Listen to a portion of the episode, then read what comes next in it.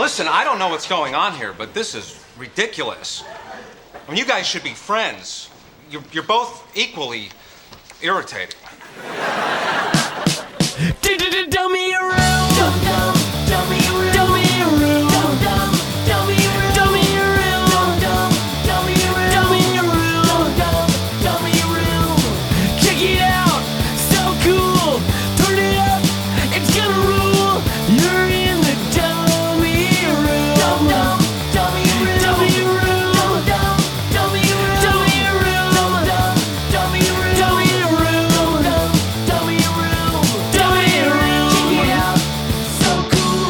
What's up, guys? Dummy Room Punk Rock Podcast, episode 157. I'm your host, Nate. This episode, I welcome back all the way from down under, Craig Remington. What's up, dude? Hey Nate, how's it going? It's going pretty good, dude. How's shit in Australia? Still shut down? Yeah, big time. we got we got extended for another four weeks, so we it looks like until at least September. Ah, that sucks, dude. Yeah, and yeah, they're pushing everyone to get vaccinated, and then I was booked in, and then just yesterday I get a email saying your vaccination's cancelled because now they're redirecting it all to the um the the, the high school kids that because the the last year of high school here they're all going back to school and they all have to be vaccinated, so they're pushing it all that way. So I miss out. So it's it's just like everything's locked down. You can't leave your house like more than what once a day or something still, or what? So yeah, so one person per household can leave their house one time a day, and that's for you know food, I guess. But nothing Oh, else. man. You can't go. You can't go outside your local um local area.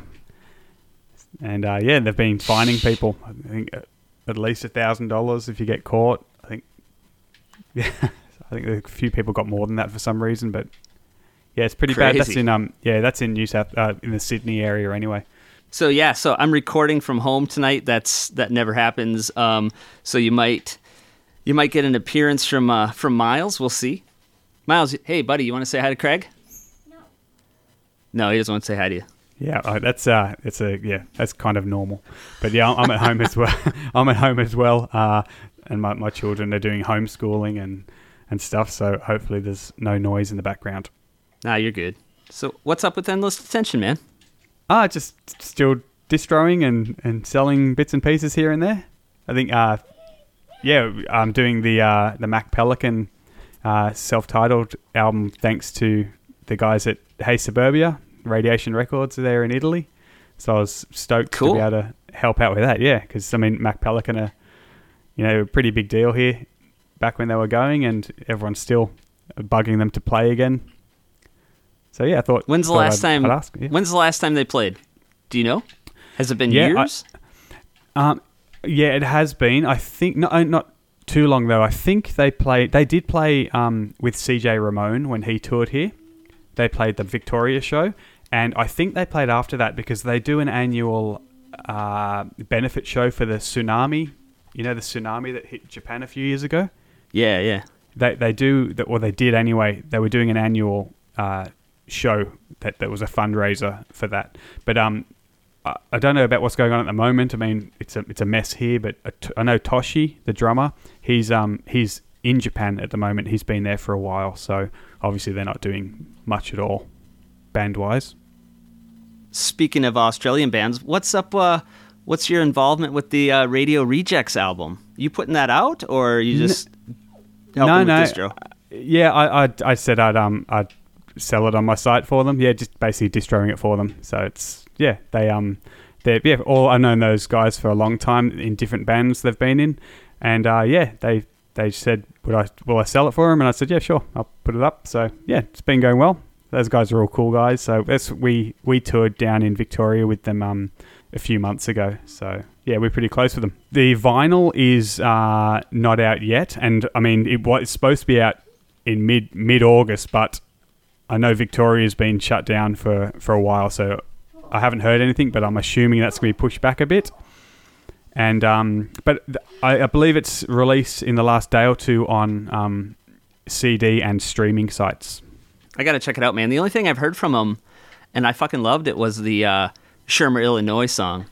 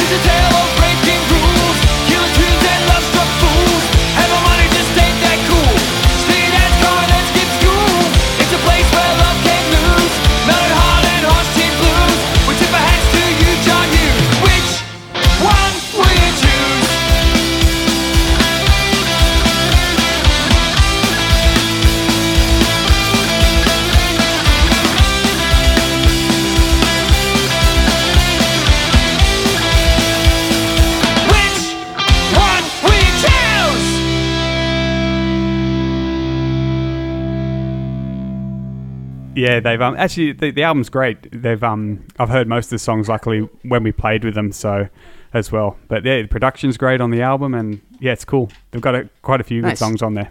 Yep. Awesome. I, I'm gonna I'm gonna check it out, man. Cool. I have to send you a copy over. I got to get some other stuff from you too. So Yeah, talk no worries. I'll later. sort of that. Yep.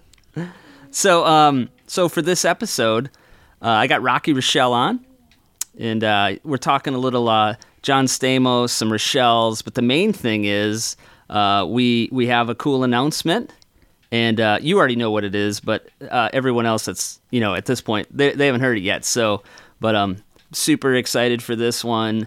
Uh, yeah, Rocky's a cool guy.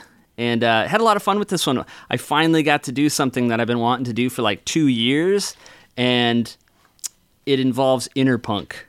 So uh, we'll see where that goes. This could be an ongoing thing from week to week, but but we'll see. But yeah, man, uh, I love the Young Rochelle's the the album. I really liked. Um, I love the the really poppy, happy pop punk which those guys nail. yeah, they have this unique. I don't know. I mean, they're not groundbreaking or anything, but you know, some of these songs like Cannibal Island and Organ Trade, you know, it's kind of like this weird, uh, almost like these demented topics they have that they sing about, and they pull it off, man. They're great. Just these short, catchy, just blasts of punk rock, and oh man, can't get enough Yep. of that band. No, I absolutely love them. Yeah, I need my mummy to do my laundry.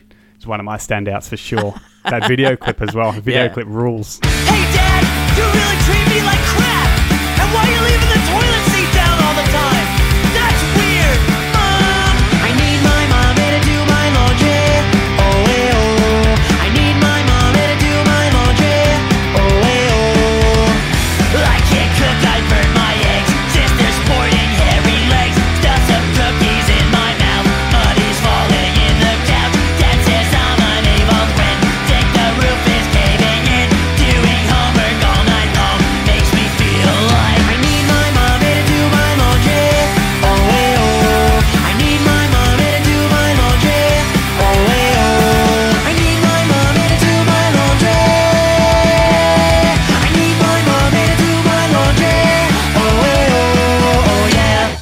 right, dude. Um, you got any news?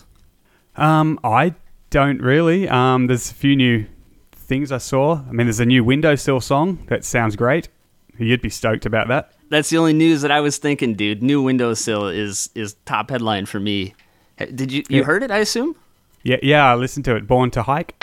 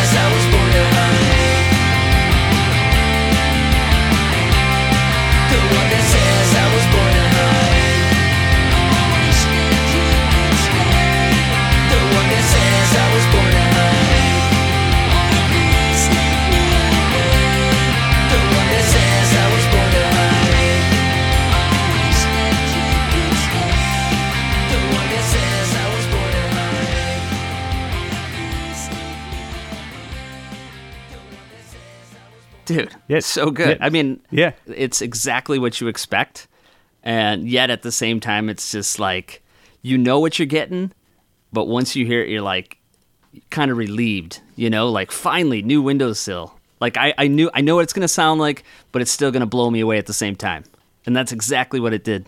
Yeah, I, I didn't know they were recording, so I was surprised um, as soon as I when I saw it. So top shelf like normal with everything he does. So Oh yeah, the album's coming out.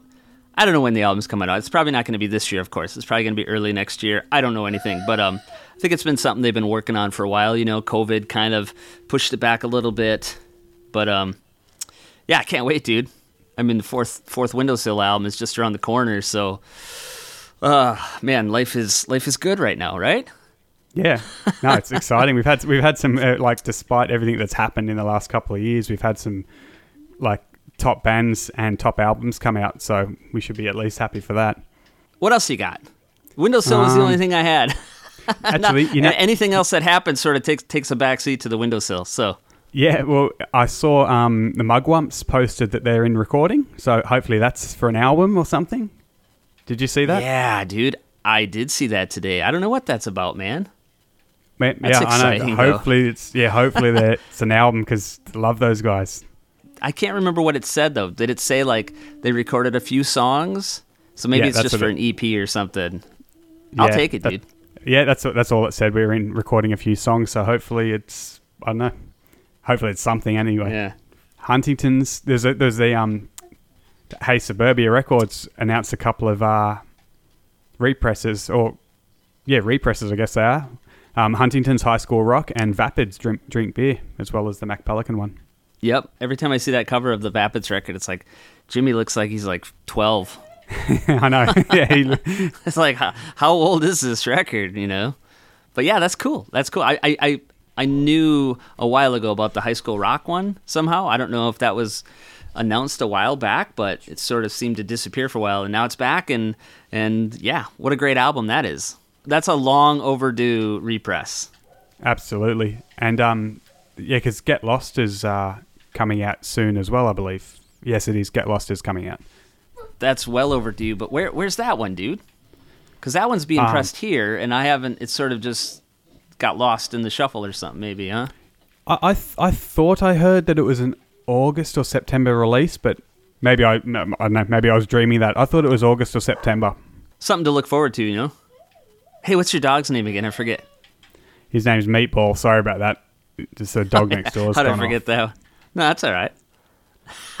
that's great, dude. Um, yeah, I don't have I don't have any other news though. Definitely nothing from Australia. We we are not doing anything in Australia at the moment. So luckily the Olympics are on. We've been watching the Olympics because you can't do anything else. So Yeah, I haven't watched any Olympics at all, dude. Nothing. not a fan. Not really at all. No. No. It's depressing. No. You watch it and they're going, "Oh, the oldest in the field here at 24," and I'm like, "Oh my god, what?" yeah. I went to a um, I went to the YMCA um, here last week, not to work out, but for actual work. And I walked through the the fitness center, you know, where they work out, lift weights, Oh, yeah. and and man, that's just like that's like a wake up call. it's like I am the laziest guy, you know. Like I get tired of watching these people exercise, you know. so I'm, I'm Yeah, sure you're walking yeah. past them. You'd be walking past them, looking at those massive guys, going, "Ah, it's like looking in the mirror." yeah, no, No? no, not me, man. No? no. I, yeah, I walk through there and I just want to leave. Like I just Yeah. start to get a little bit like, uh, I should, I should probably be doing this too, but I'm too lazy, dude. I don't have It's time too- anyways. It's too hard. Like the reason I got into IT, well, one of the reasons was so that I didn't have to lift everything every eh, lift anything every day. So yeah, going to the gym and paying to do that doesn't make sense to me. no, I definitely should, and I definitely won't. But yeah, man, a uh, couple couple days ago, the new episode dropped, and it was the first in like well over a month, maybe almost two months, whatever it was. Um, and uh, it's good to be back, dude. Hopefully, I can hopefully I can maintain a a, a decent schedule. Um, I know these. I'm gonna have a few episodes kind of coming out, kind of fast, but um, after that, I'll be back to hopefully a, a weekly one, and I've got some. Uh, I've got some uh, I've got some cool uh, cool guests lined up, so I'm excited, dude. Awesome. I, I tell you, I um, I mean, I I think a lot of people missed it. I know I did, but uh, when I, I turned it on, I don't know about because, that. Like, no, I'm sure they did, but normally I listen when I'm commuting, so it's a lot easier to listen to podcasts. But being stuck at home, but um, last night I um, I put it on, and as soon as you hear the like the Jeff intro, oh, just felt unreal again. Yeah, Jeff is. Uh, I can't thank that guy enough for even doing that in the first place. You know, so And you played one of his new songs, and I've been avoiding listening to anything off the new album because I I like to get the vinyl in before I hear. And th- Yeah, that yeah. song, what you played, I was like, oh my god, the guy's a genius. I just can't wait for it. It's so it. good. I think that that should be shipping. A- Actually, I I believe they. m- I think I read somewhere that Stardumb are starting to ship them out soon if they haven't already. So people should should start seeing them turn up. I guess. Thanks so much as as well for playing um playing the Remington song. I it was a surprise. I didn't know you were going to play it as you said. So I was happily shocked and surprised. Actually, the first I knew, um, Ole messaged me. Oh yeah, So, oh, yeah, Ole messaged me. He goes, I love that song. I went, oh, thanks. So he's doing the artwork for the album. So yeah, yeah, yeah. It's I've seen it, dude. It's killer. oh, he's yeah, he's talented. That's for sure.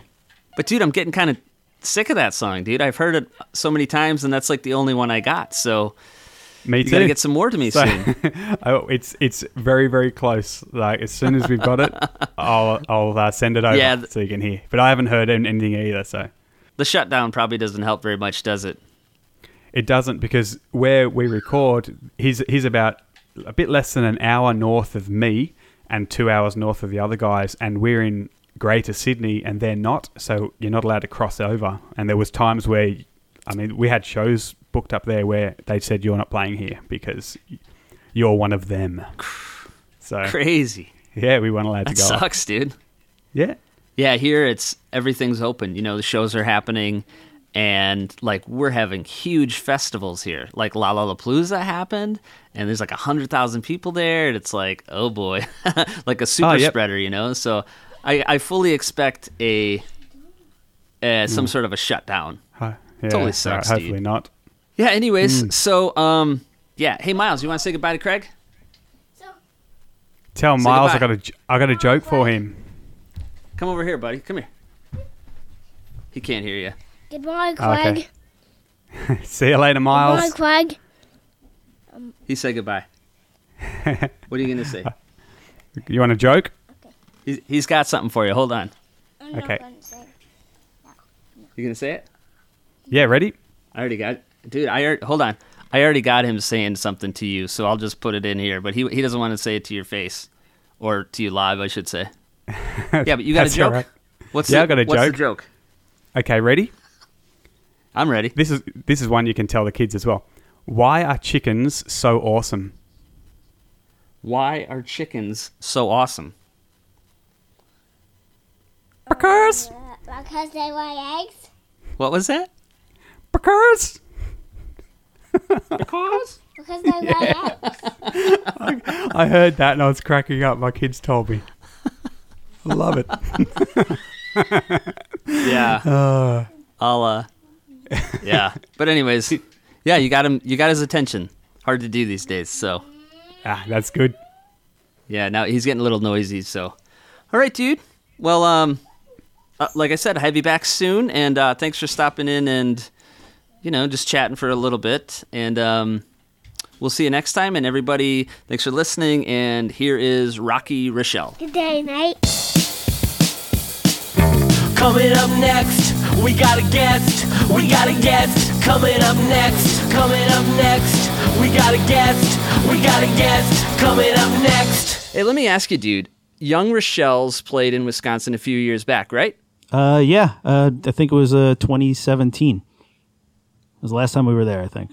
Did you guys ever eat at Rocky Rococo's Pizza? No, but I wish we would have. Oh man, You've heard of it then? no, You've heard of it? No, no. Well, I mean, Oh, dude. I mean the name. That's that's pretty much like I should have been there. Yeah, yeah. So it's like the greatest pizza in the world, right? It's sort of a.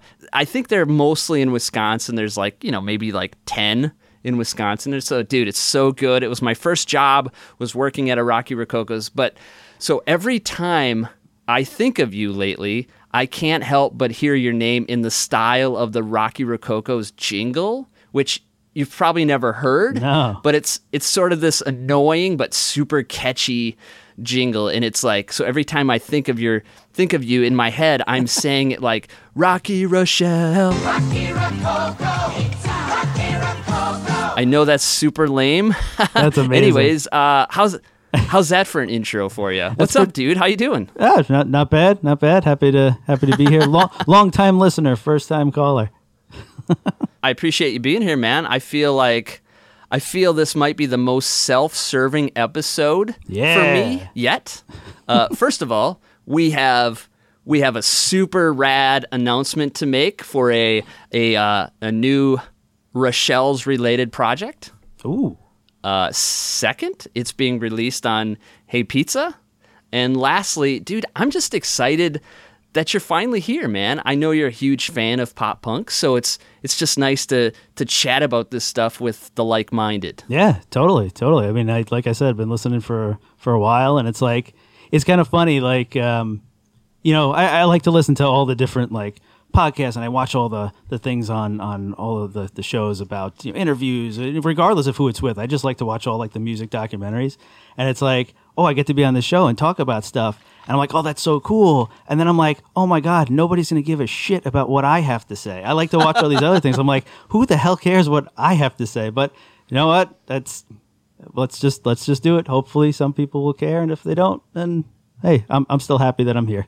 Let's get into this new thing, this announcement in just just a bit, but I want to know some of your history like how you got into this stuff and definitely how you became a Rochelle. Sure, sure. Um, the Rochelle, uh, I want to say the Rochelle tree has had some really killer bands under it, and of course, I don't, I don't, I don't know everything, every band, but New Rochelle's, Young Rochelle's, Project Twenty Seven, Boys Club, all killer, and then there's John Stamos Project. that kind of snuck its Now, way in there. I- Yeah. Yeah, I don't know. I don't really know shit about that band, but it seems it was always a name that would pop up on on the old pop punk message board, and so it was always kind of familiar to me. But I never saw or heard anything until like a few years back or whatever. So I, I'm I've always been. You know, maybe not always, but I'm curious about that band. Like, was that your first band? That was um, second band. Second band. That started right about when I started college. It kind of came out of a band we had in high school. Me and the the bass player slash singer, um, who was you know Don Johnny Stamos, of course, just because that's hilarious, and his name was John, so it, worked out. Um, so yeah, kind of. We had a we had a band in high school. We had recorded like one record. It was like 1997. It was the first time we ever recorded anything. We recorded it all live. Um, and it was like it was really cool because at that point in time in high school, if between you know we graduated in '99, but leading up to that, we were like one of the only bands in high school at that point until like our senior year. Then some other bands would, would pop up, but all the other bands were like classic rock and stuff like that. We were the only band that was like a pop punk or a punkish type of band, and obviously that all stemmed out of you know out of '94 with Green Day and Offspring and Rancid. hitting Yeah, yeah. So we obviously that's that's the direction we wanted to go in, and uh, I think by the time '99 came around, uh, you know, college came. Uh, our guitar player went off to college, and me and the bass player remained at home going to, going to school. Um, so when I started going to college, I met uh, Maddie, who was a guitarist. And it's, it's kind of funny because I remember I was listening to one of the Phil Hill episodes you had, and he said like, you know how like when you meet a person that has a T-shirt by a band you like, it's like you know that's the person you want to talk to or something like that. Like you just you kind of see that. Yeah, yeah. And uh, that was exactly it. That's how I met him. He sat behind me in like an English class, and he was wearing a, a Mr. T Experience Nine Donkey shirt. And I right there, I'm like, holy shit, somebody else that knows MTX. So you know, we knew we knew we'd start a band right then and there. So yeah, so but it all kind of started in high school. Um, another funny kind of high school story at that point is we went with with Mr. T Experience. Actually, we bought Love Is Dead um, at that point. And, you know, money's tight when you're in high school. Only one guy can buy it, and then the other one wants to make a cassette copy of it or whatever. Um, and uh, we had the CD player in class, in English class, and the teacher had left the room, and they were going to play the whatever story we were listening to in class that day, track four. And uh, we we snuck up there when he left the room. We put the Love Is Dead CD in and started playing somebody's song when the class and was like, "What is it?" It's just amazing. And he's like, "Uh, uh, hmm, this doesn't sound like the book we're supposed to be reading." So it's just a, I just I just love that. It's just, some things you never forget, and that's one of them. You know.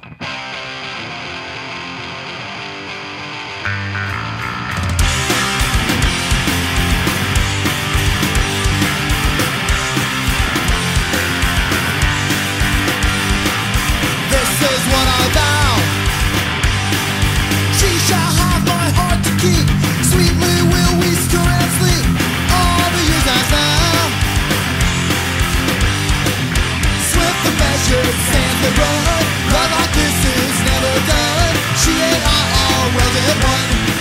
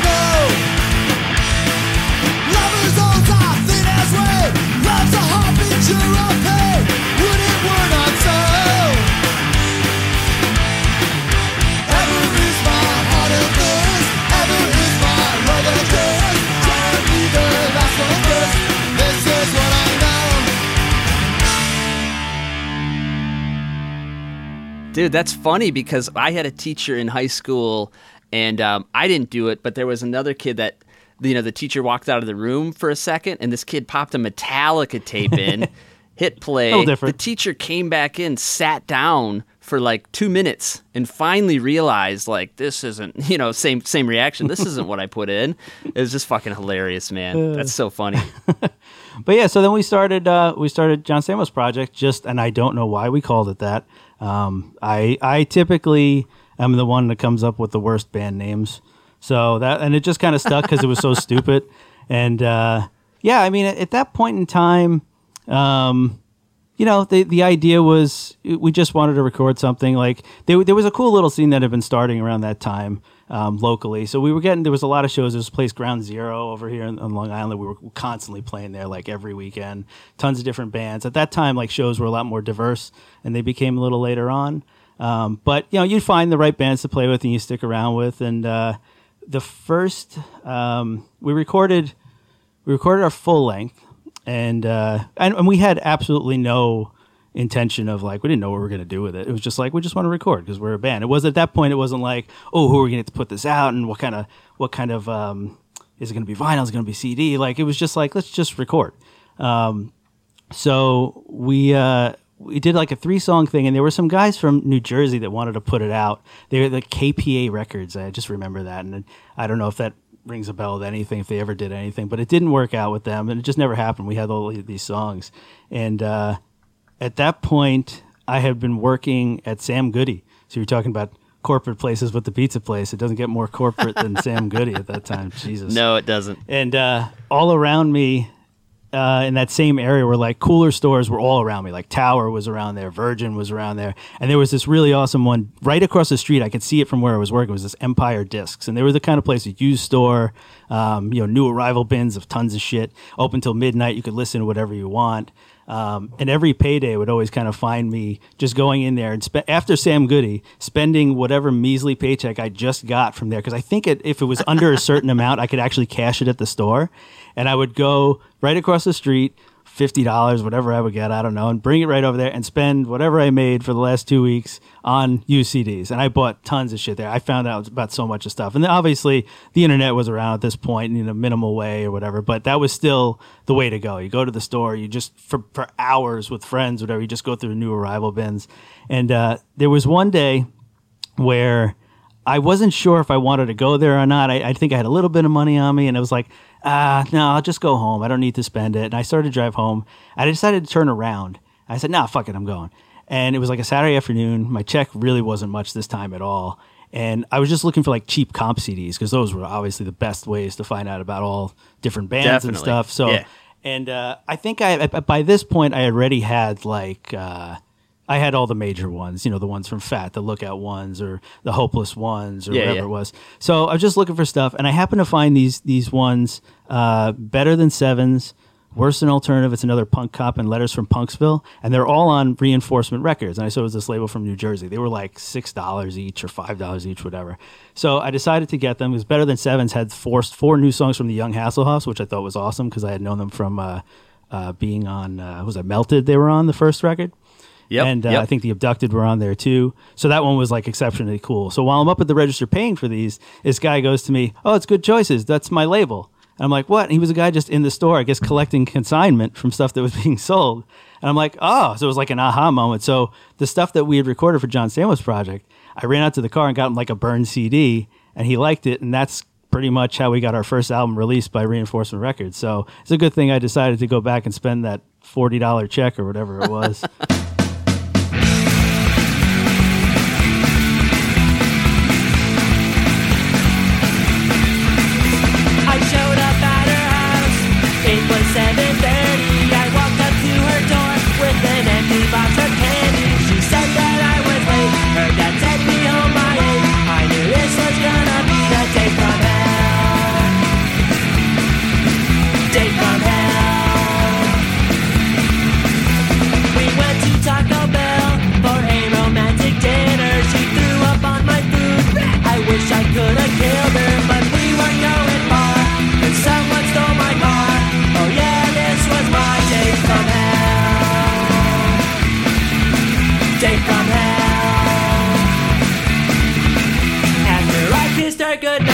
she told me she was a guy, and that was my day from hell.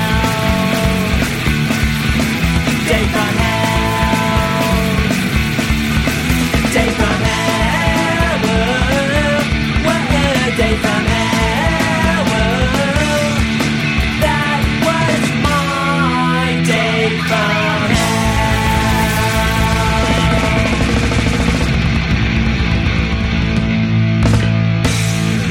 We played a lot of a lot of shows. That's where like, well, I think later on, um, the, the shows at that time there was a lot of like hardcore shows that we were playing, tons and tons of hardcore shows. There was like a, a warehouse around, around here on Long Island where every Saturday or Friday and Saturday there'd always be shows there. We were always kind of like the odd band out just because we were not hardcore by any stretch of the imagination, but it all just still kind of worked because a lot of these guys were friends that we knew for so long Um, and we had gone and recorded like about 30 demos for our next release and i don't think reinforcement was was too into it. We we they liked that vibe. The, the band when we had John Stamos project when we first kind of started it was like around that that first record came out in 2000 i think or 2001 so if you think back to that time and the type of stuff that was you know popular then it was like bordering on on new school sound. It was kind of like that drive through records it was ataris it was you know that that kind of Yeah. stuff. So it had like, you know, I think they had liked the fact that we we melded the two sounds together, like the traditional pop punk with like the newer stuff. So we had like, you know, breakdowns in the songs and stuff like that. Those are all the songs that we look back on. We kind of cringe now because like, oh my god, I can't believe we did that. Um, so we uh, we kind of like we didn't really move ahead with with reinforcement just because I think they weren't too into, into the new stuff. But somehow, uh, at one of the shows we met Enoch from Knock Knock and uh, he ended up doing the short run for what became the North American All Stars EP. So it was like out of out of 30 demos, we could only afford to record like eight songs, and became it became an EP. But that's that's fine. I think we picked the good ones. Um, and then from there, that's just kind of how we met that whole scene with like you know the Steinways, the Unlovables, the Ergs. We were always playing shows with with some of those bands or all those bands. The Tattletales it was always like those shows were the like some of the greatest times of my life. It was awesome. Like I, I I'm so so happy with that. And then you know just still being friends with some of those guys and, and most of them like it's just it was just really cool. Um, so yeah, I mean that's a, a long-winded story about John Stamos project, but that's yeah, it's just uh, I gotta ask you, dude. This is the most important question I got. yeah. Did John Stamos ever hear of Oh, you guys? yes, yes, that's right. yeah, he actually did one one time. So this is like probably two, That's amazing. probably 2007. I think it's like 2007. It's it's long after like we kind of really weren't doing anything anymore. Um, but you know the the name was still out there, and a lot of places you would go, people go like, oh, I think I've heard of you guys. Yeah, I've heard of you guys, and I think it was just because it's the John Stamos name. Nobody really know really heard of us, Yeah, but yeah. whatever. Um, so yeah, we got a uh, we got a uh, an email, and then it, which turned into a phone call from supposedly John Stamos' publicist.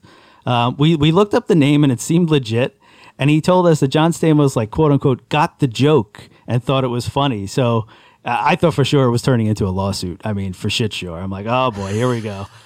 so, but we got the Stamos seal of approval, I guess, and he was going to be on one of like the late night shows. Maybe it was like Conan O'Brien or something. So we sent like some shirts and CDs. But because the band kind of really hadn't been active for a few years at this point, we didn't have much merch anymore, like in terms of like CDs and uh, um, excuse me, in terms of like shirts.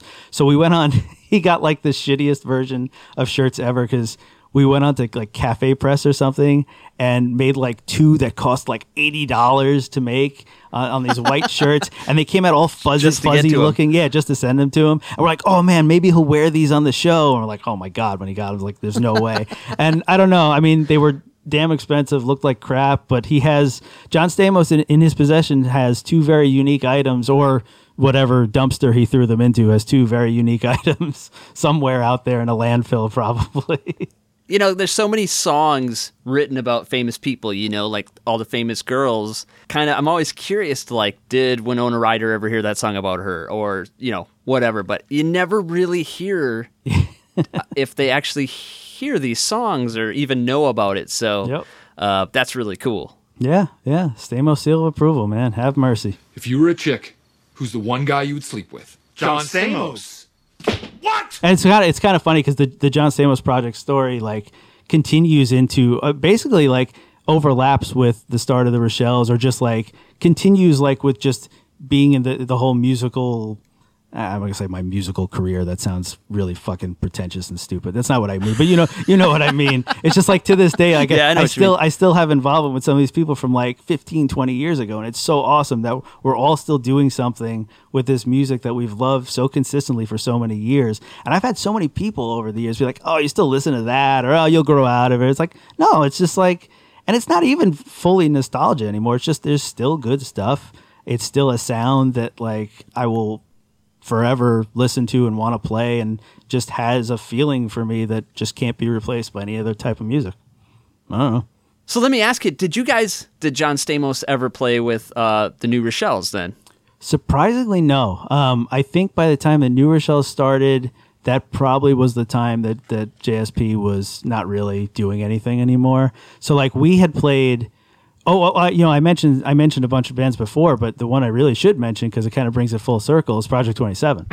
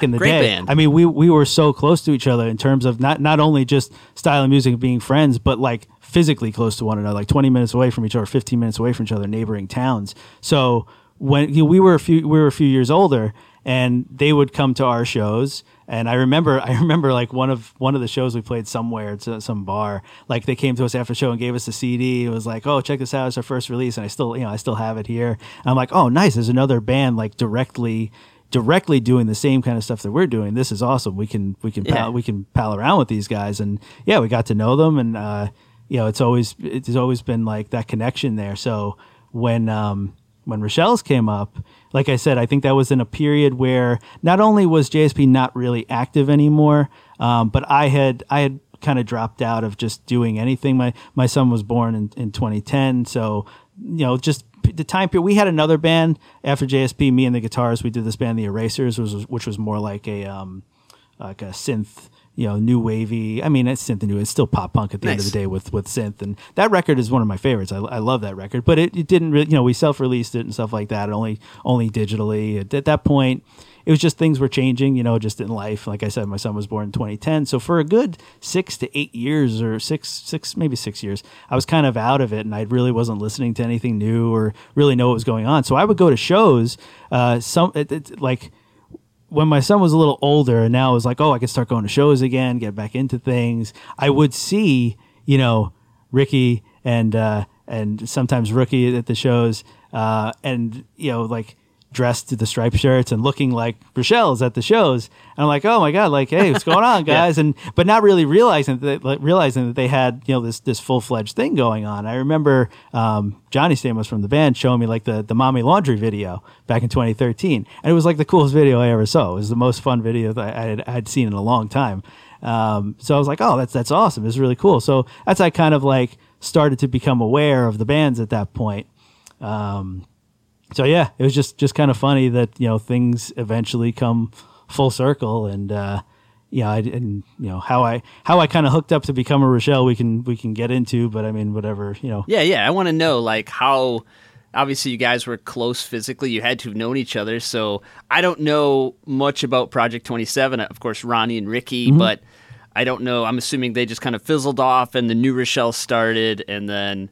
Uh, so what? Were you like sitting around, like just waiting for Ronnie to quit, and be like, "Man, they're gonna start a new band, and No, no, they're gonna hire me," and you didn't get that right away, or what? No, What's the deal? no, no, no. It was it was so we uh we had a John Stamos project had a like a a one off reunion show um in 2010 like just like like 2 days before my son was born.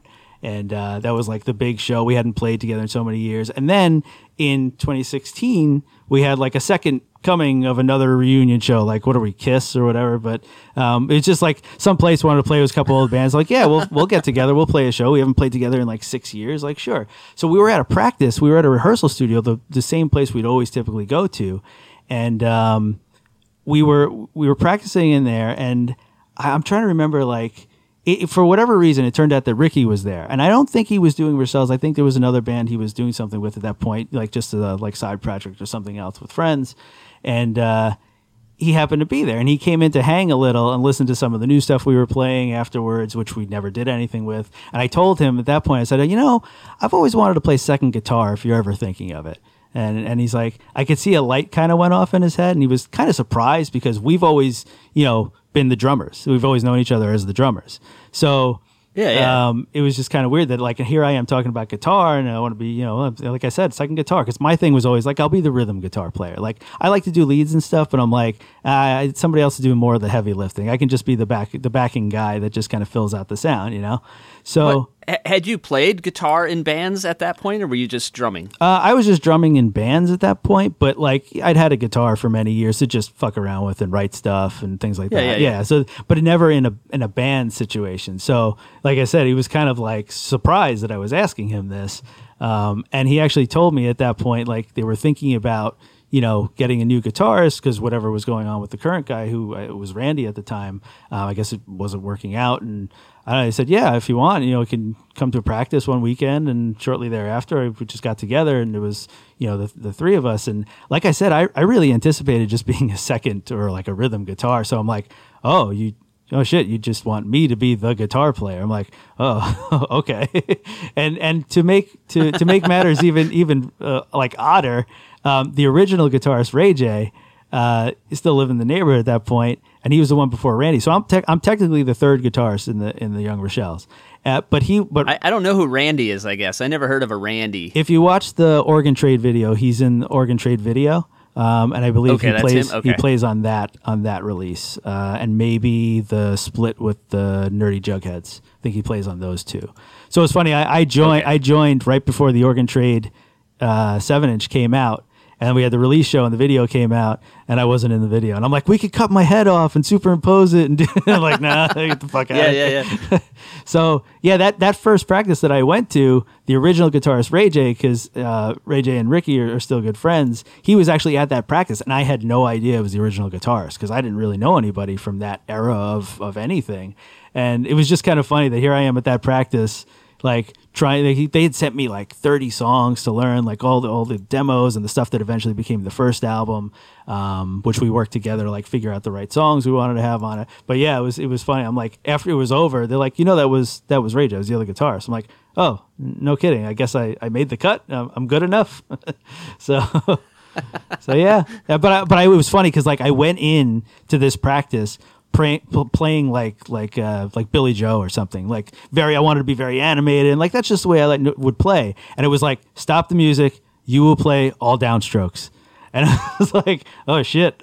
And I was no stranger to playing downstrokes by any stretch of the imagination but not like being the sole guitar player in a band demanding all downstrokes for like a 35 minute set or let alone like a, a three hour practice you know? So I was like okay I got some some work I got to do So who's who's the guy? It's got to be rookie, right? That's the downstroke Nazi. Uh, I, w- I would uh, I would say yes.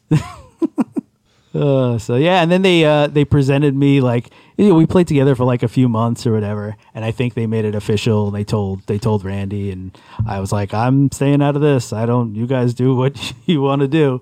I w- I just wanted to be the second guitar, you know. Um, but they presented me with a certificate, like one of the practice that christened me Rocky. So I had never seen the name before that. And I was like, oh, okay. Like I knew an R name was on the horizon, and I kept thinking, I'm like, hmm, what's it gonna be? What's it gonna be? And now here it was immortalized in print, and that's it's stuck ever since. Or actually, should I say, my name is actually Rocky, and all the Rochelles are somewhat related through various parents and uh, different genealogies throughout the years. That's uh, yes, that's that's more like it. Exactly. Yes. So uh, so what do you think of the name at first? Were you yay, nay, or Uh, no, I was for it. I was for it because I knew where they were coming from. They were coming from the fact, you know, Italian and Rocky, and yeah, maybe it sounds kind of kind of silly and goofy. I'm like, yeah, okay, I'll I'll take it. That's fine. I'm I'm cool with that. And you know, rock, yeah, rock. All right, sure.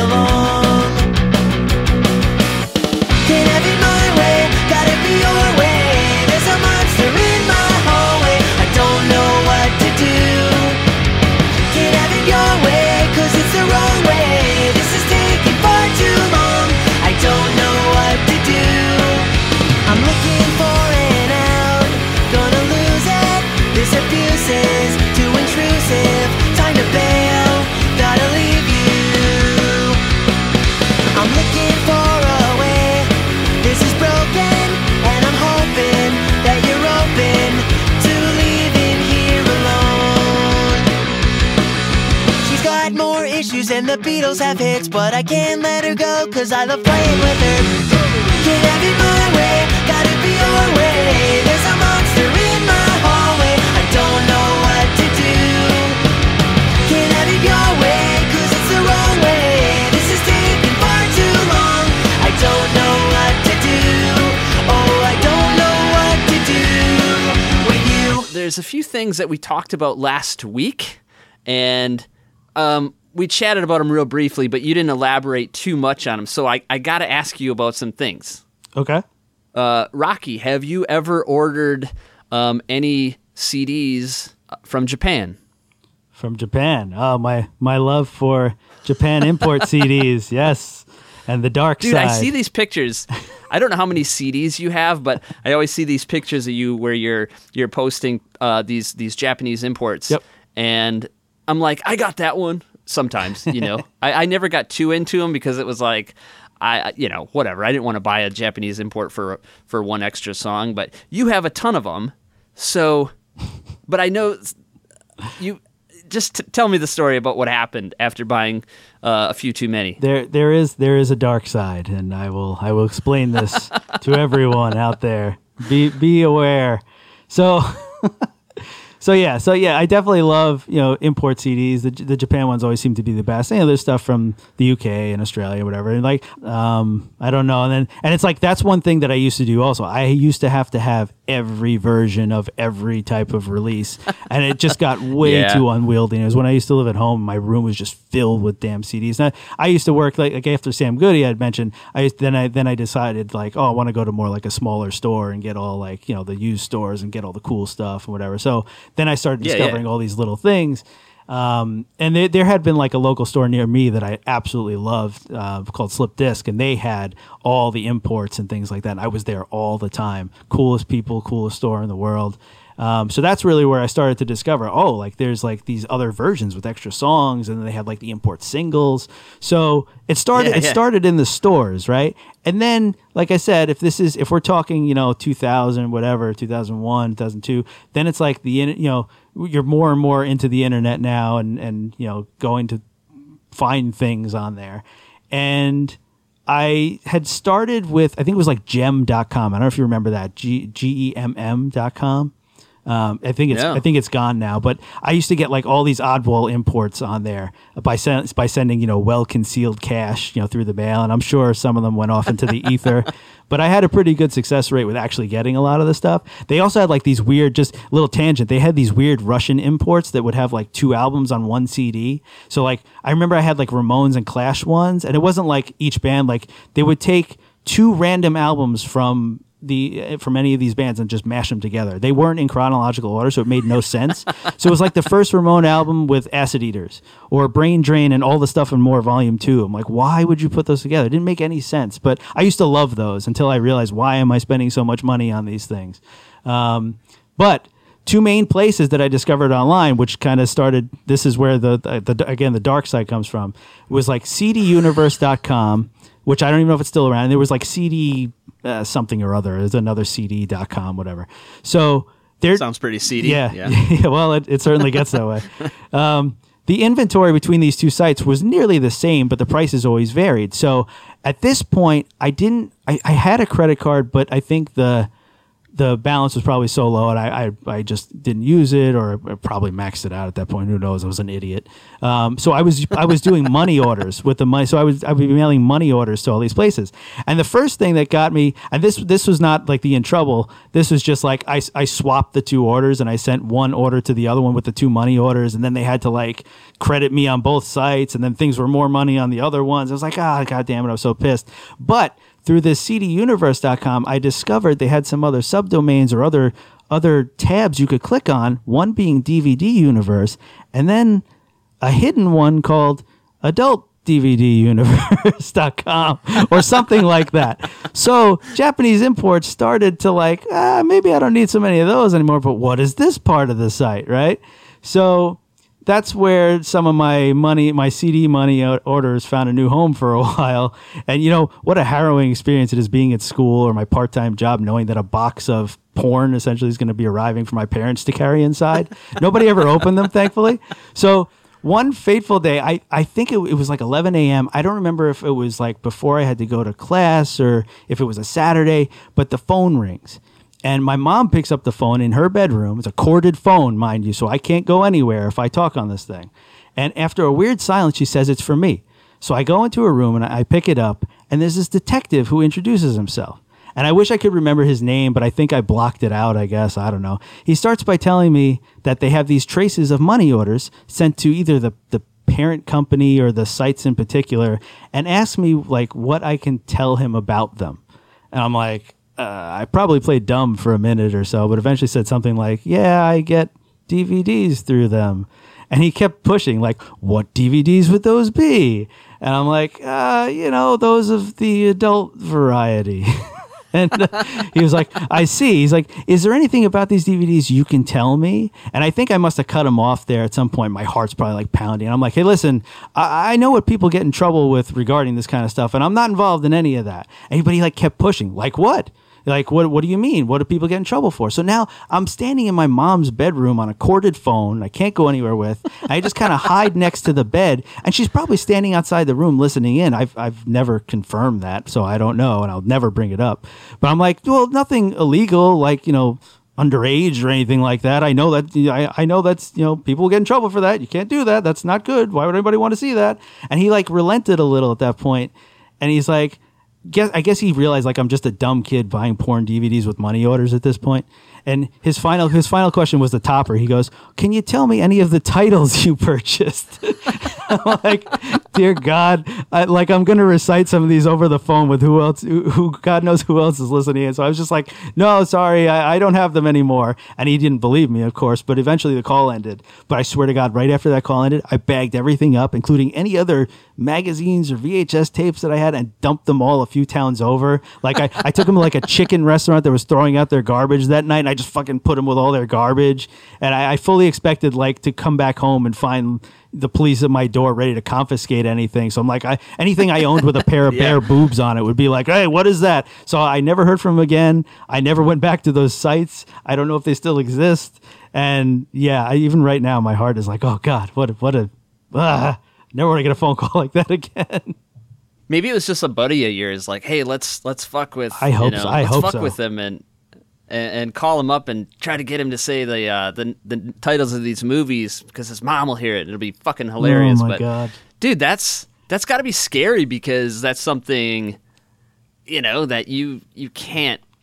I don't know. You can't be associated with, you No. know, and you don't even want to be like the cops called about my porn, you know, like right away, like they only call for one reason, you know. Oh, my so that's scary. Yeah. What a sketchy site, you know. They're probably Yeah, who knows? investigating. Who the hell knows? But the fact that I had money orders, it was like, all right, you can trace this back to whoever freaking mailed it in from wherever, like idiot. So uh, Yeah. you know, but but that's you know, yes. So I went back to Japanese import CDs and, and other import CDs after that. I learned I learned my lesson. Not through that site even. I stayed off of that site. Oh God. I think my all my import stuff was just through, you know, through Timbo at Mutant Pop. He used to get the Crackle stuff and you know what Snuffy Smiles, whatever stuff, Mm-hmm. you know, whatever whatever there was, especially Sicko, you know, bands like that. Yep. Um, I would just buy it from him. So I never went to any weird CD sites or anything like that, you know. Dude, speaking of Mutant Pop, like last week, Timbo made a post asking about Interpunk. And he's been out of it a little bit, you know, out of the game. And so maybe he doesn't know, but dude, every answer he got was not good. Uh, like fuck Interpunk kind of thing. And I've been, uh, you know, I don't, I try to stay positive. Like, I don't want to badmouth labels or distros or anything like that. But Interpunk is the one exception. They're absolute shitbags. But yeah, I, I, I love going to Interpunk's like Facebook page and reading the reviews because there's literally not one good one. They're all, you know, like the best review that Interpunk gets on Facebook is is literally something that reads like don't use this company. You know? Because every other one of them are like these guys are the fucking worst, you know? So Yeah, I was saying it's funny because like I never. I mean, I haven't ordered from there in a very long time, so I don't know what it's like now. But I, I don't think I ever like had an order go missing or never got anything. Um, if anything, I I ordered probably too much uh, alongside the, the Japan import CDs back in the day. I mean, were- again, we're talking probably 2001 or whatever it was, somewhere around there. It's a long time ago at this point. Um, but yeah, I uh, I placed an eight hundred dollar order once uh, on Interpunk. and you got it? and I and I got it. So I should I should preface that by by saying it wasn't like a one lump sum eight hundred dollar order. It was the kind of thing, and again, I don't know if the site still does it, but at that time, I would I would place orders pretty pretty frequently, and um, you would have the option if something was was on back order out of stock or would be in stock in a few days, you could either pay like a dollar or two more to have the stuff shipped now and then the other one when it comes in or you could say well just just wait until everything's in. But in that in that interim you could still add stuff to your cart so I just kept doing that all the time. I just kept adding every time, like, oh, good. And it became like a game almost like, oh, nice, something else is out of stock. I'm going to add three more CDs on. So I would pay for these as they were going. It's not like it was one bill that came, but I would pay like, you know, $50 here or whatever dollars here. And eventually it all ended up to a freaking $800 order, 800 and change.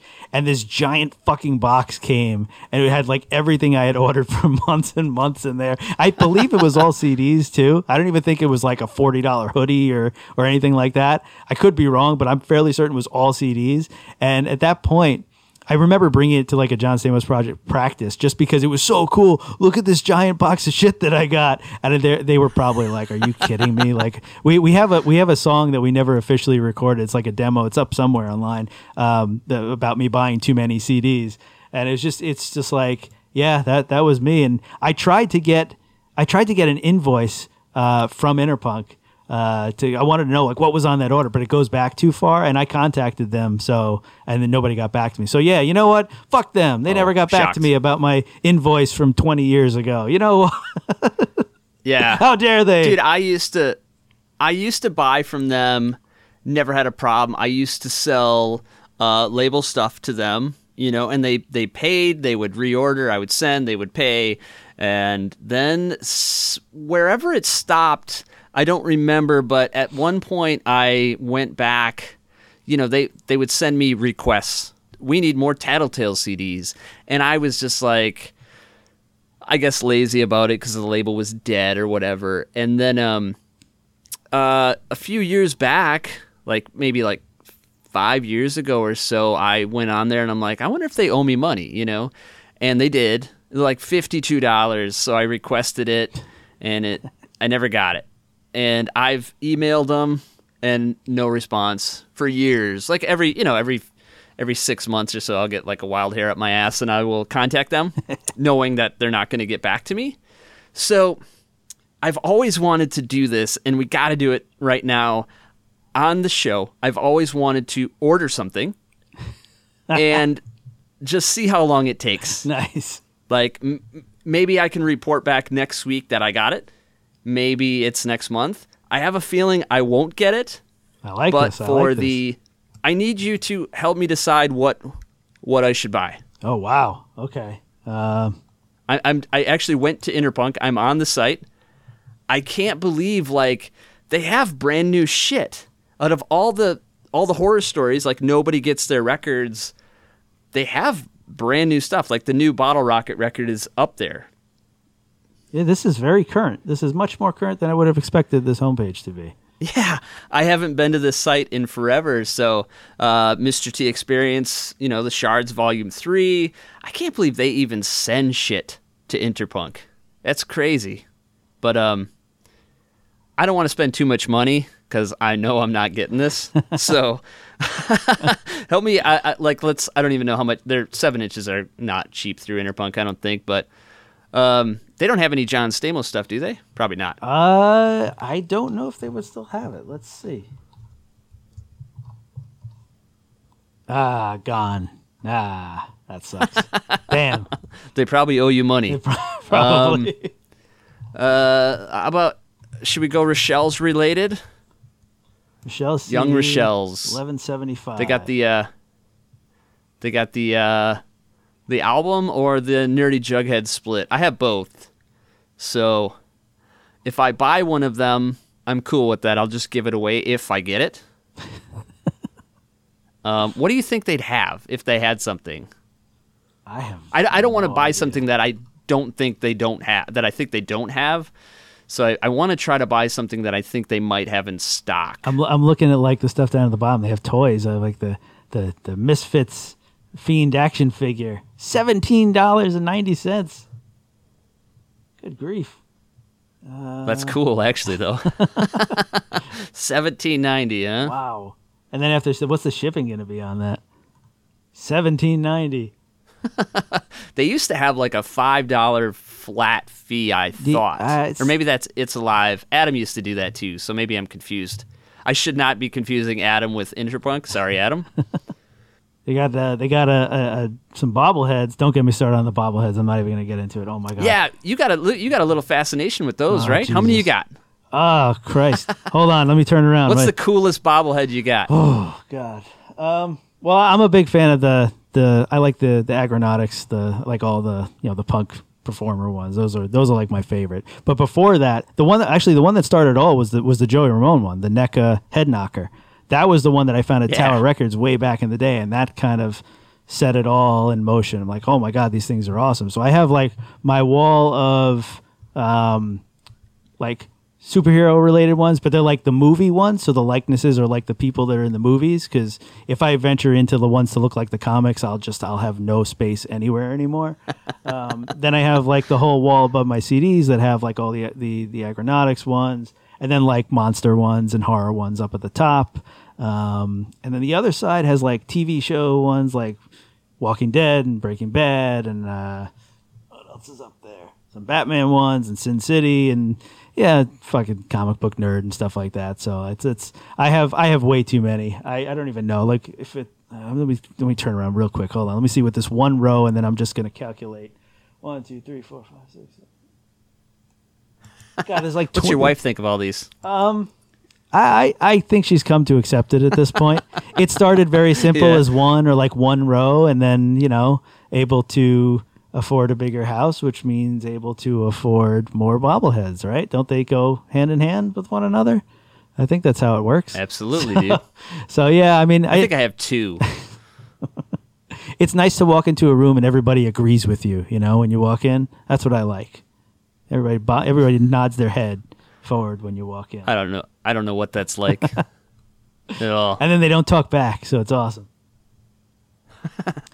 Although if I I, have the Joe Queer one. I have that one too. Yep, yep. That one's up there. My my Andrew WK one um, partied a little too hard and the head broke off and fell behind the whole CD rack. So it's like I'm never getting that thing again. That's what he does, though, right? Well, yeah, that's what you got to do. I haven't been on Interpunk so long that I'm I'm I'm amazed they have this much shit. I really didn't think it would be as. So I was- yeah. I'm gonna go. I'm gonna go. Uh, uh, I'm gonna go Young Rochelle's, dude. Nice. Seems fitting considering. Yeah, I I agree with that. Should I buy the CD or the LP? Um, what kind of LP we have? Is it is it a uh, is it a limited smoke vinyl one? I don't think we'd have those anymore. It is a, uh, a limited black vinyl. Limited I don't know if it's vinyl. limited. Just Ah, whichever I, one. I added it. Yeah, I'm gonna do it. Wow. Uh, this is probably pretty boring at home. Hey, I'll, I'll I'll tell you while you're doing this a funny story with Thacker. So, um, uh, since we're on, you know, Sounds Rad, and he put out the record, he's another guy that I had kind of known back from the when I was in high school days, like from the Imperfect Records days, and uh, I had booked a show. I told him this, like, what? Well, yeah, I told him this years later. It was kind of funny. Like, um, I booked a show, I believe, with Pea Shooter and the Proteins. I, I, I'm fairly certain it was both of them. It was like a local firehouse show with my my high school band, and they ended up not showing. Uh, somebody did call me to tell me they, were, they weren't going to make it or whatever, and uh, I remember telling Chris Thacker afterwards, like, you know, they didn't come and, you know, whatever. And he's like, oh, there, were probably, were there people there? Were there kids there? Were, were like, like looking forward to it? I'm like, oh, yeah, man. There's so looking, so many people there. There, there weren't that many people. It was just, it was just the bands. so there was no, there was really nothing, there was nothing lost there by them not showing up. It was totally okay. I just wanted to save face and be like, oh yeah, there were so many people at the show. So at one point he was like, oh, if you send me your, uh, you know, my current band at the time, like, yeah, if you got you guys recorded something, send it to me. Maybe I'll add it to like you know the imperfect distro and. That record was a piece of shit. We were, you know, 17, whatever we recorded it, and I he got it, and then we never we we didn't talk after that at all. I'm like, okay, yeah, all right, well, whatever. So then years later, when uh, the the John Stamos project North American All Stars EP first came out on Knock Knock, when Enoch hooked up with Chris Thacker to do kind of like the the co releases, I was like, hey, could we could we get like the EP like re-released on on Insub? Like that would be really cool, you know. And you know, it's because it was like a short run that we had done. You know, like we wanted to like get like a silverback CD. We'll do new artwork for it. We'll do CD multimedia, quote unquote. We had like a video we put on it at the time. It was like you know CD plus or whatever it was called at that point. So we did that, and then we played the first uh, Insub Fest, and that's that's where I first told Thacker that same story. He was like, "Oh, dude," he's like, oh, "I'm so sorry." I'm like, oh, "It was it was 15 years ago. Don't don't worry about it, man."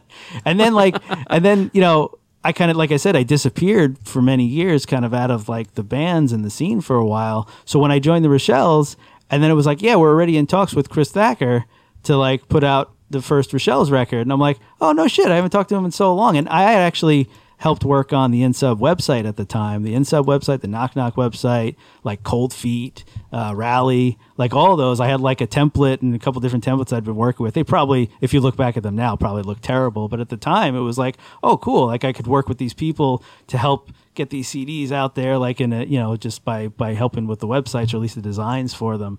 Um, so it was just again, just like just like Project Twenty Seven and Ricky and all coming around and being part of bands and friends for so many years to then again with Thacker. It was just so funny how all those years later, here I am re-involved with some of the people who had helped in the past and we worked together on stuff. Uh, just really cool. So I am. I had to open a new account because I, I, I don't know my account information offhand. I could find it, but I have it in the cart. Oh shit! Uh-oh. It's not in stock. That sucks. I gotta find something else. Wait, that's actually perfect for this whole scenario here because it says that it's, if you, it shouldn't be able to be clicked on and to add to a cart if it's not. Hey, you know what you do? You add something else to the cart and rack up an eight hundred dollar order. That's He's not like, what I'm gonna do. Ah, damn. Um, no, but it says available soon. So uh, let's go try. Let's try to get this. Let's try to get the Nerdy Jughead seven inch. cool. That's that's actually out of print. So yeah, go go for that. They probably won't have it. Eight dollars. Let's do it. I'm going to delete the album. Let's see if I can do it. Recalculate. Check out. In stock, baby. All right. Nice. I wonder if it's gonna be like they don't they actually don't have and they send you something else in replace. Maybe they'll send you the Misfits I- Fiend uh, toy instead. Order placed. We're good. Wow. Uh, All right. This says your order is expected to ship tomorrow, July 29th, 2021. Let's I'll let you know next week. we will see. wow. Ah, fuck. Bated breath. Let's see what happens. All right. Cool. I dude, I've always I've wanted to do that since the show started and it just I don't know, it just it's one of those things that just doesn't come up, you know? Perfect. Cool. Nice. So that'll be fun. Very cool. Um, all right, dude. So let's get to let's get to the big announcement of the new band that features. It's kind of like a uh, kind of like a mini super group. you know, uh, let's let's let's unveil the new band. Who's in it? What's the name of the band? Let's do that first. Sure, sure. Yeah, the uh, the new band, kind of this uh, the side project they have going on uh, from the Rochelle's. It's called Pep Talk, um, and it's got members of the Rochelle's. Obviously, it's it's myself. Uh, I'm singing solely just singing uh, for this band. Rookies on bass, uh, and then we got members from the other band that I play drums for. I'm Sketchy. Um, I think that band's a little out of the bubble from from what we're talking about here. Um, and then it's got members from uh, the Steinways, Houseboat, Skinny Jeans. That would be both uh, Azim and Chris Grivet. So yeah, mini supergroup. Dude, Rookie sent me this I well over a year ago, I think, now and was like, hey, we got a new band and, you know, I- I want to send you some stuff, so, you know, when, when we have something. But, you know, he seemed really excited about this. And I was like, yeah, absolutely. I want to hear it, you know?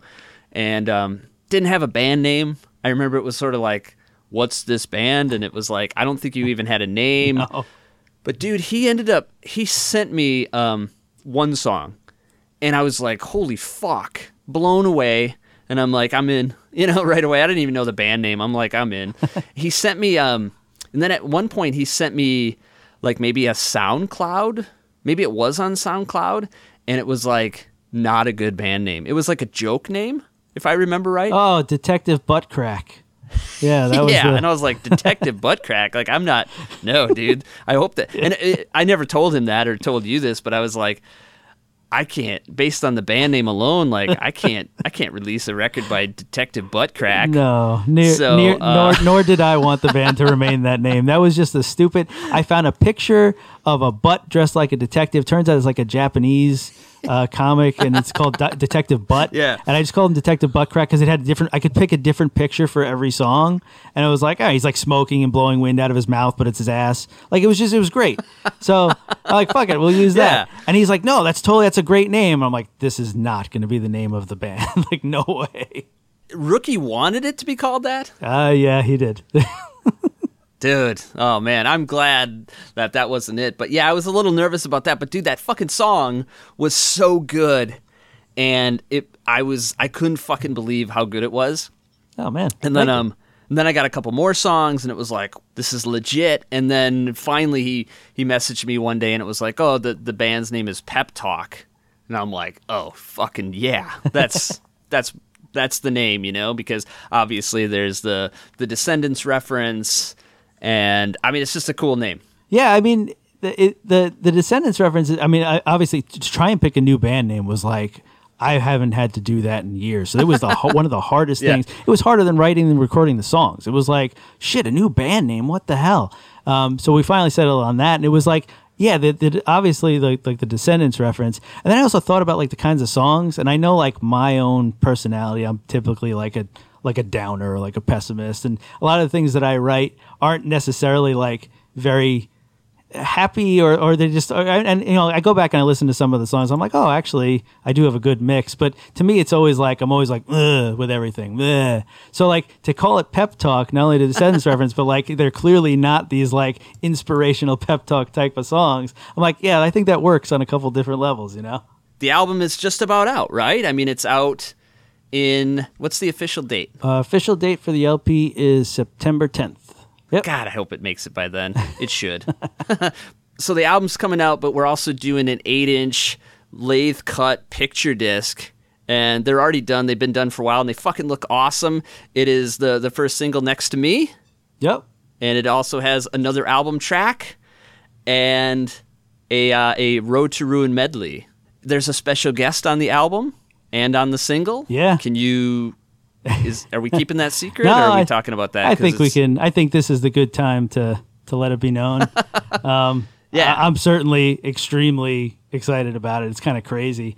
Um, yeah, Dude, same. Yeah. Um, CJ Ramone adds adds some some vocals to uh, to the the second song on the single, which will also be on the album. It's a slightly different version, um, but the fact that he was awesome enough, like. It, it, it was just an idea. Like we, we knew for like a song we wanted to have. There's this part in the particular song where it's like from the viewpoint of somebody else. So like, well, it'd be cool to have somebody else sing it. And we have Gooley. We have a version with Gooley, the guy, the other guy who's in the band who plays lead guitar. Um, he did it in the studio, but and and it came out great. But we were always like, oh, it'd be cool to get like a special guest on this, you know. Um, and yeah, we were trying to figure out who we are going to ask, and it came up was like, want to ask CJ? I was like, get the fuck out of here, CJ. Yeah, sure. I'm going to go and ask a Ramone to do it. Sure, like whatever. But you know, we've we've known CJ for some time. We've played a bunch of shows. We've seen him around. He used to be before he moved to California. He was actually like a town over from where I live, and it was like once or twice. Like, uh, you know, my wife had actually run into him. He was doing a signing in the same place she was going to a class. It was just kind of funny. It was like, oh, it's in the same area. So it's always like, oh, I hope like maybe at some some point we can do something with CJ. Um, so yeah, on, a whim, we just asked them. We sent them the song and gave them the the lyrics and said, you know, showed them what it what it would sound like. And within like a day, I I believe it was the next day. If it wasn't the next day, it was two days later. He sent it back. And not only did he send it back done, but he's like, "Hey, I hope it sounds good. Let me know." He's like, "Doesn't take anything to redo if need be, or something like that." And I'm like, "I'm gonna go back and tell you that this is subpar." Like, no, no, no, no. You took the time. You could have recorded in the car. You could have recorded on the shitter. I don't care. Like the fact that CJ CJ Ramone is playing on this or singing on this is incredibly awesome. Um, so and and yeah, I mean, uh, like I thank him to no end for doing it. It's just so cool. I'm a little I'm, now that I think about it, I'm a little concerned that maybe he thought it was for a Rochelle song. I don't think so, but I guess time will tell. He's gonna be disappointed. yeah.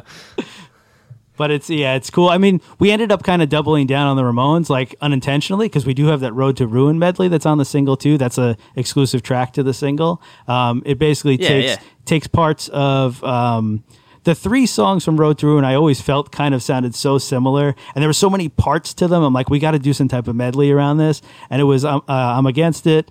Um, I wanted everything. I'm against it and Bad Brain. So it's like a mashup of those Yeah. three songs all together. Um, it came out like Dude, it so turned out really cool. Yeah, it was like Yeah, it turned out really.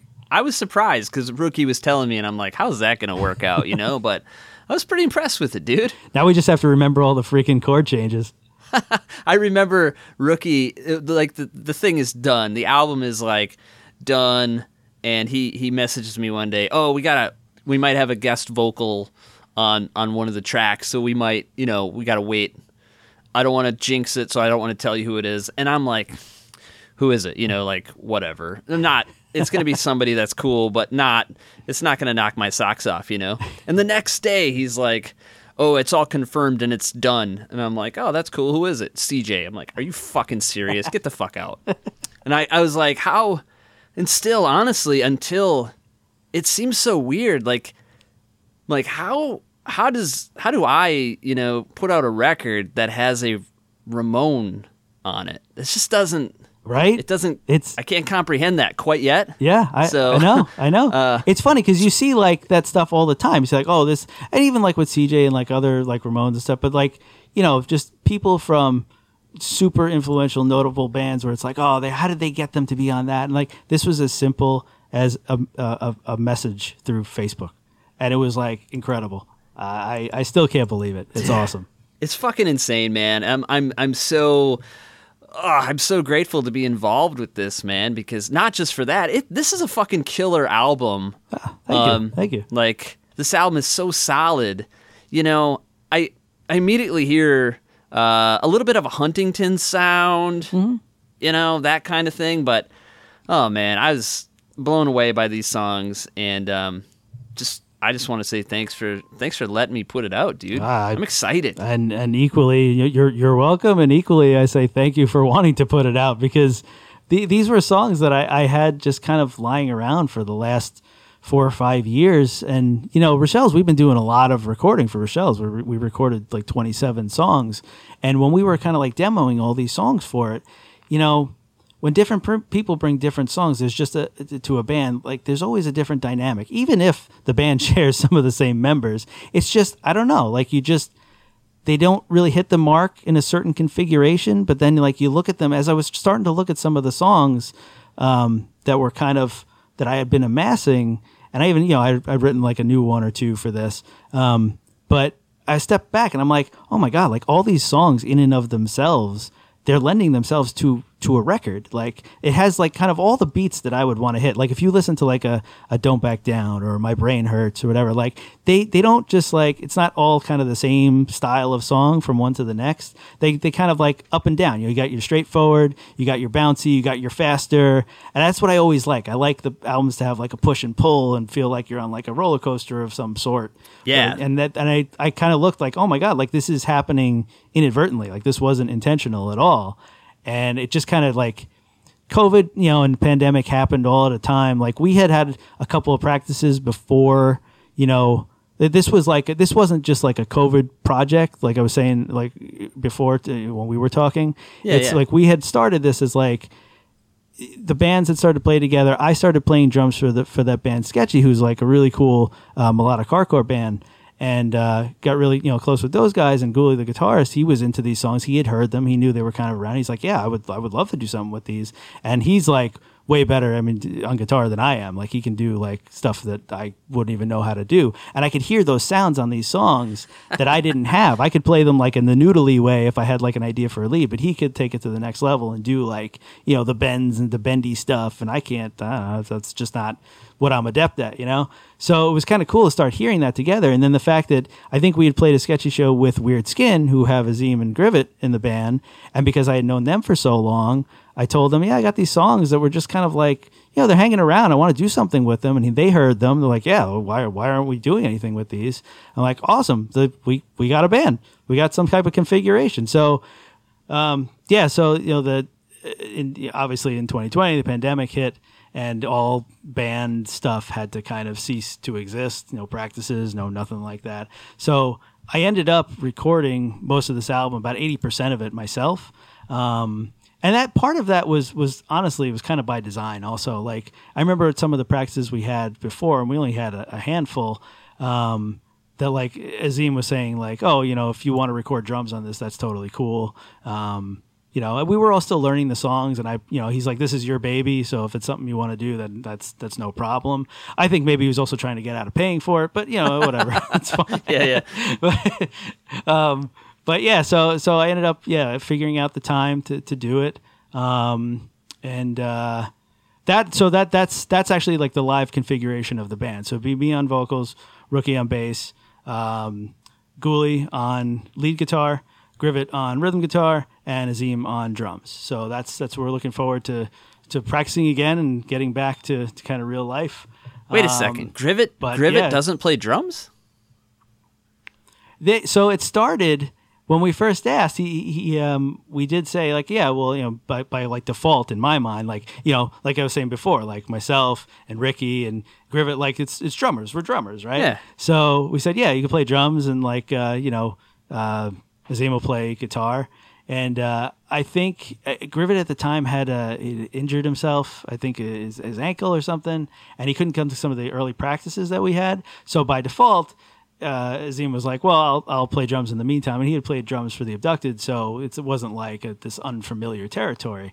Um, so, and then it just kind of stuck. And I think Grivet actually, uh, he did tell me like he didn't really want to play drums. He said, "I'm so out of practice, and I haven't done it in a while." It's like, "Nah, this is this is fine." So I don't know if I don't know if Azim really wanted to end up being stuck on drums, but that's what it ended up working out and it's you know it's, it was, was fun. It was cool. Like it's always so weird for me as a drummer when you have somebody else behind you playing drums you know? Yeah, I bet, Uh, it's, yeah. it's almost like and, and that's that's one thing like to just go back to like project 27 days and things like that. I had always said at that time you know if i'm ever in another band and i'm not playing drums like ricky would be the one at the time like because i trust him with everything. Like i know like we play very similar.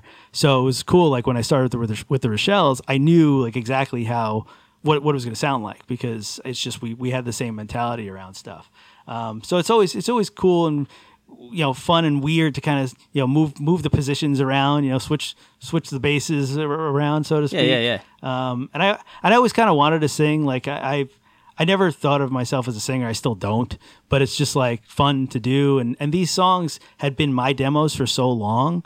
Um, some of them for Rochelle stuff. When I brought them to the Rochelle's, we never even like practiced a couple of them, and if we did, they didn't really go further in terms of like adding Ricky's vocals to anything or so. So they just, just like these are very like inherently like me, and some even like the things that I sing about are more just me. And I think that's also where where it kind of fell, where these these are just like your songs and i like like azim said like these are your babies so do what you want with them. We're here to kind of just back you up and you know obviously we'll figure stuff out together but the way when i write i pretty much write soup to nuts. Like it's i have everything like figured out. I don't like i can't be like oh i have a chorus for something and let's work on the rest of it together. It's like no i gotta have the whole song and then I'll do the layering, the backups, and all kinds of stuff. And that's what I've always wanted to do. And I love like layering vocals and piling. There's so many three part harmonies on this record and stuff like that. Um, so yeah, it was just a ton of fun to be able to go in do the drums. I did the drums and like, well, once once we figured out that it would be safe to go, we had to postpone recording for a while because of, of everything going on. Then we like figured, all right, we're in separate rooms. We don't have to worry about so much. We'll limit our interaction with one another. Um, and I went like on a, it was I think it was a Friday or Saturday night to get drum sounds. About two hours, recorded two songs just to get some levels and sounds. Went back the next day and did the remaining thirteen in like five or six hours. We kept the two from the night before, and that was that was that. The drums were done. Um, it was really cool. I hadn't played to a click track in a long freaking time, so that was like one thing that that was kind of eating away at me the whole time. I was like, oh shit, I got to play to a click, and I'm just used to being off the cuff and whatever. And and even like the practicing for the for the record, like all the songs had been demoed on GarageBand, right, with just this the same stupid backing drum track that never changed over and over again. So now it was like on me to figure out parts, come up where the fills are going to go, and what parts I'm going to do for what songs. And the only thing I had to work on at my house was like a um, electronic drum kit, and that's very different than when you get onto a real kit. Yeah, yeah. So I, I figured them all out. Figured them all out on like you know the mesh heads and the plastic you know s- cymbals and stuff. And then when I got to the studio and I set up my real kit, uh, and I, I kind of like laid into it for the first time. It felt like I was like floating through air because everything was moving with me. It wasn't like hitting plastic. So it was it was fun. Like it was it was really cool, and I was so happy that like I got to do this, and you know. It's, it's, so it's a band. Yes, we have a live configuration of the band, but the recording was done primarily by me. I, I then did like the rhythm guitars at home because I think COVID had gotten bad again, and we're trying to find the right time to get together. It just never worked. So I ended up doing the stuff at home from my basement, and uh, we reamped together. Then Rookie came in to do bass with a broken elbow, mind you. He, uh, How did he break his elbow? I don't. Did I, did I know I, this? I, I don't. Uh, I don't remember this. I- maybe I don't know if he told you. I don't even think he knew until like the week of we were going to record, and it was like, hey, we're trying to figure out when you can go in to do it because obviously we weren't going to be all the all be there together. And uh, he's like, yeah, I, my, I think I, I you know, my, he'd been telling me his elbow would hurt. And then I think it was the same week or the week before that he was scheduled to record. It's like, oh yeah, I, I broke my elbow or fractured my elbow. It's like, okay, and he still went and recorded with the, with the a broken elbow. Nice. So What- that's how you do was it. Was it a hockey accident or what? I'm not sure. I, I honestly don't know. Does he play Um, hockey? I don't if even know. He does a hockey podcast. Yeah, I could be. I mean, yeah, I don't know if if, if it's his right hand, it could be something else. I don't, I don't know. I don't know. Yeah.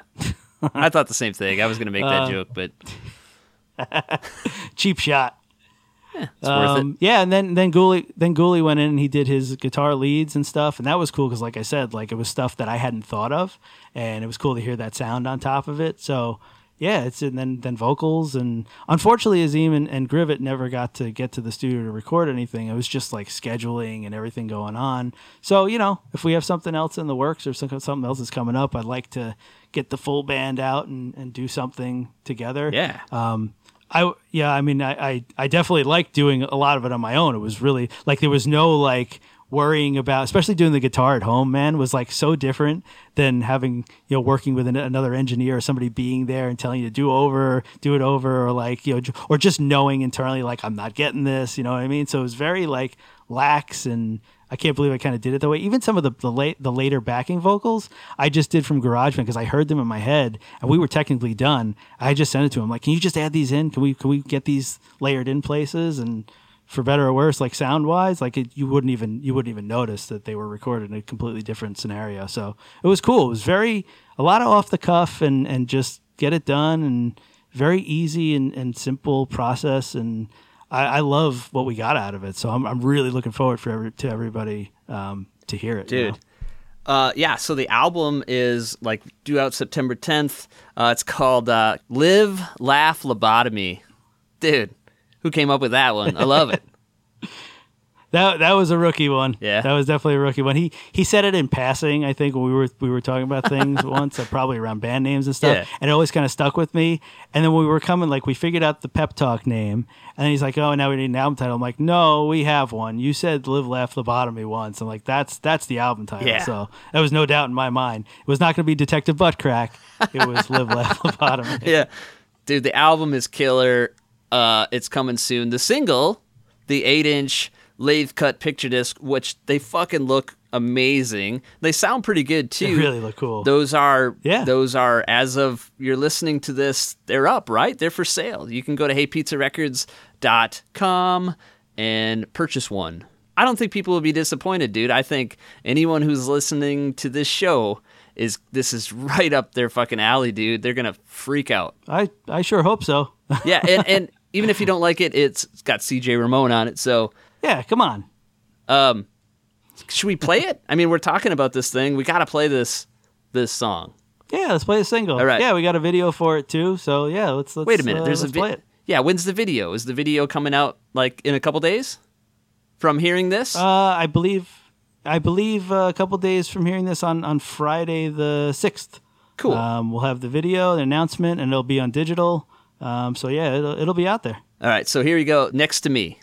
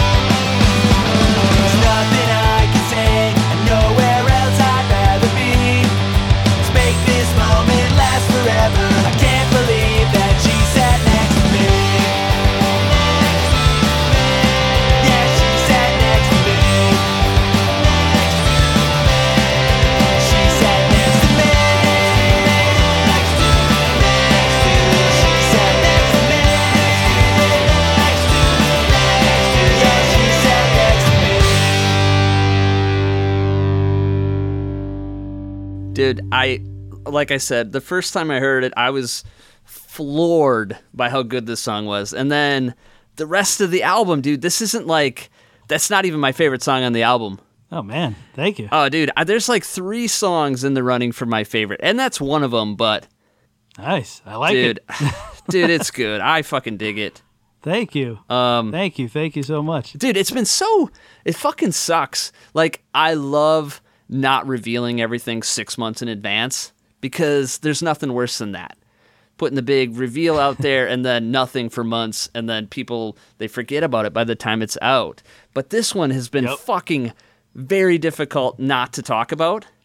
I mean these these fucking eight inch singles have been in my they've been at my place for months and it's been like just difficult to not fucking share with the world but uh it's worth the wait dude Yeah, I've, I've thanks, thanks. I've I've been wanting to like leak stuff. I'm like, no, come on, like let's let's do this right. Don't. And it was always like me, like oh, I wonder if they're in yet. Are we getting the? Are they done yet? Can we? Can I? Can I put something up? Can I put up a piece of a song? And it's like, no, stop, just stop. Post your Japan import CDs for now. Don't worry about this. yeah um so just so you know everybody listening there's there's 50 of these singles made um there there will be some only other place besides me that you can get these is uh, endless detention records in in uh, in Japan Jesus Christ in Australia so if you really want one Craig's got a few copies that's it other than that it's it's through me and I'm I'm so excited about this one Definitely. Thank you again for enjoying it and wanting to put it out. And this is this is gonna be awesome. So now that that's out of the bag, um, I gotta ask you about this, all this new young Rochelle shit because Rookie fucking came to me like two years ago now, and it was like talking about you know all these new Rochelle recordings, and it's like, where the fuck are they, man? Like when is like I don't know exactly what's happening with the young Rochelle's like all these new new songs, but it's taken forever, and I'm just. Can you tell us anything about anything? When's Yeah, the new album um, coming out, man? can That's what I want to know. I can tell you right now, all of all of the recordings are done. Nice. We're in the mixing phase. Yeah, we're we're currently mixing. Um, the main record, the second record, which is going to have 14 songs.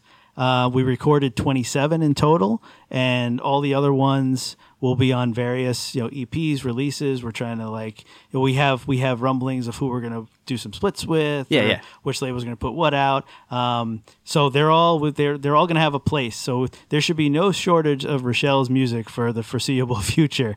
Um, even a, may, there may actually even be another very super secretive 28th song that's coming out, or and a 29th song Whoa. that may be coming out shortly. Yeah, yeah, that's uh, that's that's brand new. You hear you heard it here first, everybody.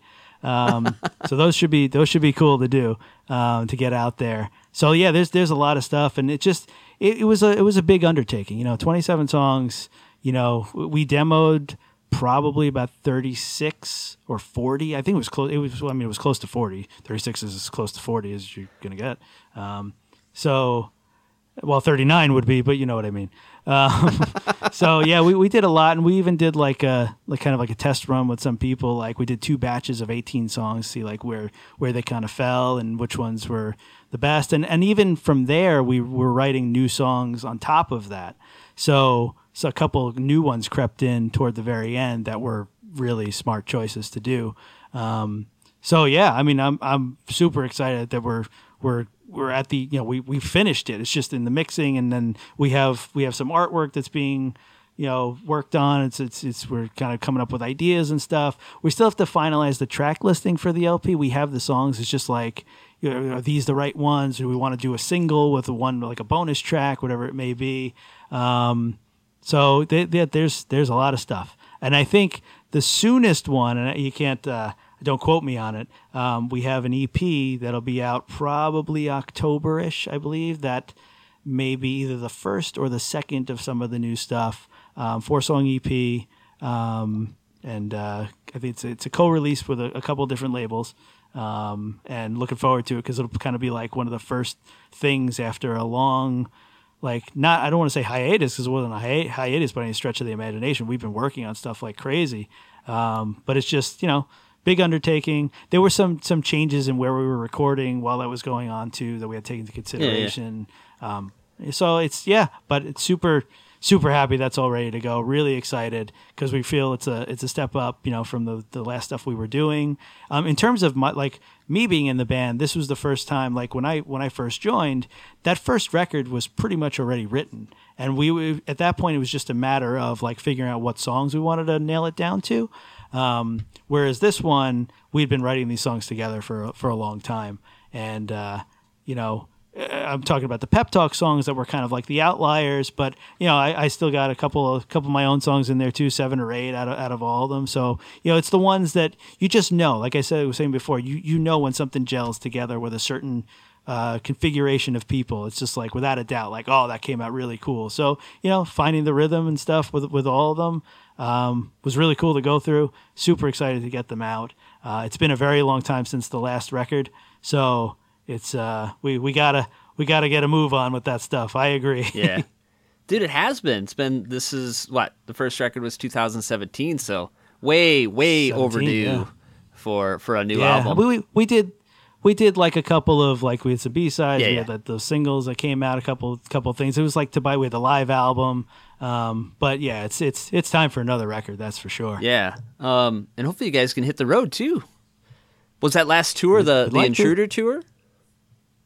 Yeah, that was the last Well, one. a- right before everything Dude, went went haywire. that's a good last tour, you know? I'd say so. I'd say so. yeah, playing it in front of good crowds, you know, with, you know, opening for great bands. It's awesome. Yeah, they were they were super awesome. They were such cool guys, and it was funny. Like before we went out with them, like I was kind of like, "Uh, how am I gonna know what they're really gonna look like? It was so weird to me. I'm like, well, I, I want to make sure I know who I'm talking to, and this and that, and uh, I'll, I'll always bring up. I will always bring this up just because it's a personal thing of mine, where I got a little sick during the tour. And I always feel like they weren't, they definitely weren't my best performances. Everybody will probably tell me to shut up. There's no need to talk about this. But hey, I'm going on record that I was, I was not feeling great. But it was a great tour to be on, and I, I wish I had performed a little better. But uh, you know, whatever. That's a that's a personal thing. But I feel good saying it now to the world. So who was who was in the band at that time for Intruder? Was was Yellow or was was Purple playing with them? Yellow was incarcerated at Okay. the time, so purple purple was was. Do you see they played last Um, weekend and they had a, a new intruder, Intruder Brown? that was in place of green? Yeah, right? Green's in. Uh, he is locked up in Germany, so they brought in Intruder Jeez. Brown. And did you happen to notice anything uh, about Intruder Red? Oh no, no. It's an imposter, dude. It's not. Ah. So something happened to Red, so they brought in a they brought a they brought a replacement in, and I don't know if you know this, but Red plays right-handed. The real Red plays right-handed, and the guy that filled in for him was left-handed. So a little detective Well, that- work. yeah. But um, I did see a video. They sounded great, dude. And Nice. it's Intruder, you know, fucking great band. So they they were they were so great live and, and just such such awesome people. It, it was such such a cool tour. Was so so lucky to be out with those with those guys. Like it was it was and, and direct hit too. Yeah, yeah, yeah. Like everybody was was super great. Um, I was yeah, it was like you said, it was a good a good swan song for shows in terms of the time. But then we're looking forward to doing bigger and better. You know. Hey, this is Phil from Teen Idols, and you're listening to the Dummy Room.